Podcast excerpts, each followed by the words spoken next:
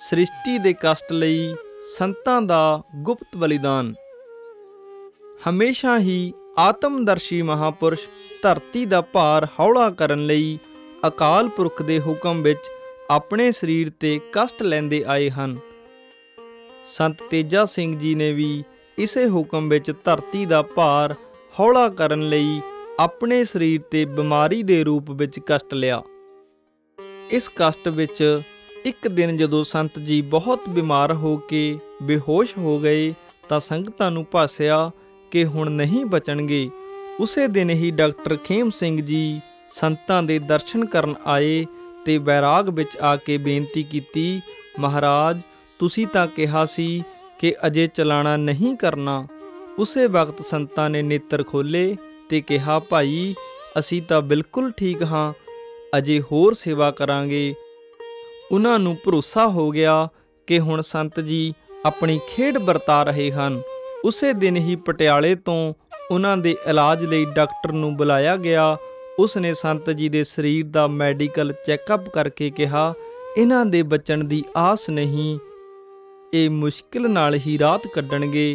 ਅਗਲੇ ਦਿਨ ਸਵੇਰੇ ਸੰਤ ਜੀ ਮਹਾਰਾਜ ਨੇ ਨੇਤਰ ਖੋਲੇ ਤੇ ਪ੍ਰੇਮੀਆਂ ਨੂੰ ਕਿਹਾ ਕਿ ਡਾਕਟਰਾਂ ਤੇ ਪੜ੍ਹੇ ਲਿਖਿਆਂ ਨੂੰ ਇਸ ਬਿਮਾਰੀ ਦਾ ਕੀ ਪਤਾ ਲੱਗ ਸਕਦਾ ਹੈ?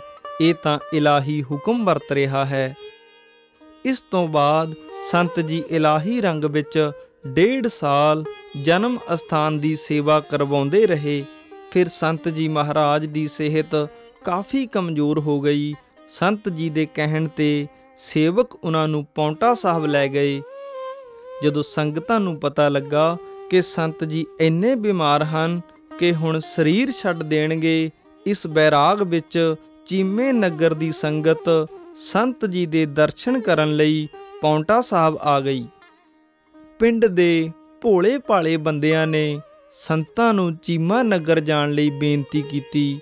ਸੰਤ ਜੀ ਉਸੇ ਵੇਲੇ ਤਿਆਰ ਹੋ ਗਏ, ਪਰ ਉੱਥੋਂ ਦੇ ਵੱਡੇ ਡਾਕਟਰ ਨੇ ਬੇਨਤੀ ਕੀਤੀ ਕਿ ਤੁਸੀਂ ਇੰਨਾ ਸਫ਼ਰ ਨਹੀਂ ਕਰ ਸਕੋਗੇ। ਸੰਤਾਂ ਨੇ ਫਰਮਾਇਆ ਕਿ ਇਲਾਹੀ ਹੁਕਮ ਵਾਲੇ ਖਸਮ ਨੇ ਸਾਨੂੰ ਆਪ ਹੀ ਉੱਥੇ ਲੈ ਜਾਣਾ ਹੈ ਅਤੇ ਸੰਤ ਜੀ ਚੀਮੇ ਆ ਕੇ ਬਿਲਕੁਲ ਤੰਦਰੁਸਤ ਹੋ ਕੇ ਗੁਰਦੁਆਰੇ ਦੀ ਸੇਵਾ ਕਰਾਉਣ ਲੱਗ ਪਏ। ਕੁਝ ਸਮੇਂ ਬਾਅਦ ਸੰਤ ਜੀ ਦੀ ਸਿਹਤ ਵਧੇਰੇ ਖਰਾਬ ਹੋ ਗਈ ਤਾਂ ਬਾਬਾ ਗਿਆਨ ਸਿੰਘ, ਡਾਕਟਰ ਪ੍ਰੀਤਮ ਸਿੰਘ ਨੂੰ ਲਿਆਉਣ ਵਾਸਤੇ ਰਸੂਲਪੁਰ ਗਏ ਉੱਥੇ ਭਾਈ ਪ੍ਰੀਤਮ ਸਿੰਘ, ਭਾਈ ਚੰਦਨ ਸਿੰਘ, ਭਾਈ ਸੇਵਾ ਸਿੰਘ ਤੇ ਬੀਬੀ ਬਲਦੇਵ ਕੌਰ ਨੇ ਅਰਦਾਸ ਕਰਕੇ ਹੁਕਮਨਾਮਾ ਲਿਆ ਅਤੇ ਉਹਨਾਂ ਦੇ ਮਨ ਵਿੱਚ ਇਹ ਸਮਝ ਆਈ ਕਿ ਸੰਤ ਜੀ ਮਹਾਰਾਜ ਸਾਡੇ ਜਾਂਦਿਆਂ ਤੱਕ ਸਰੀਰ ਛੱਡ ਜਾਣਗੇ। ਡਾਕਟਰ ਪ੍ਰੀਤਮ ਸਿੰਘ ਨੇ ਆ ਕੇ ਸੰਤ ਜੀ ਮਹਾਰਾਜ ਦਾ ਮੈਡੀਕਲ ਚੈੱਕਅਪ ਕੀਤਾ ਤਾਂ ਸਭ ਕੁਝ ਠੀਕ ਲੱਗਾ ਅਤੇ ਇਹ ਭਾਸਿਆ ਕਿ ਸੰਤ ਜੀ ਮਹਾਰਾਜ ਦੇ ਸਰੀਰ ਤੋਂ ਲਗਾਤਾਰ ਵਾਹਿਗੁਰੂ ਸਿਮਰਨ ਚੱਲ ਰਿਹਾ ਹੈ। ਹਫ਼ਤੇ ਬਾਅਦ ਫਿਰ ਬਾਬਾ ਇਕਬਾਲ ਸਿੰਘ ਨੇ ਡਾਕਟਰ ਪ੍ਰੀਤਮ ਸਿੰਘ ਜੀ ਨੂੰ ਸੰਤਾਂ ਦੇ ਚੈੱਕਅਪ ਵਾਸਤੇ ਲਿਆਂਦਾ ਤਾਂ ਦੇਖਿਆ ਕਿ ਸੰਤ ਜੀ ਦੀ ਸਿਹਤ ਪਹਿਲਾਂ ਨਾਲੋਂ ਬਹੁਤ ਅੱਛੀ ਸੀ। ਇਸ ਤੋਂ ਬਾਅਦ ਫਿਰ ਸੰਤ ਜੀ ਗੁਰਦੁਆਰੇ ਦੀ ਸੇਵਾ ਕਰਾਉਂਦੇ ਰਹੇ।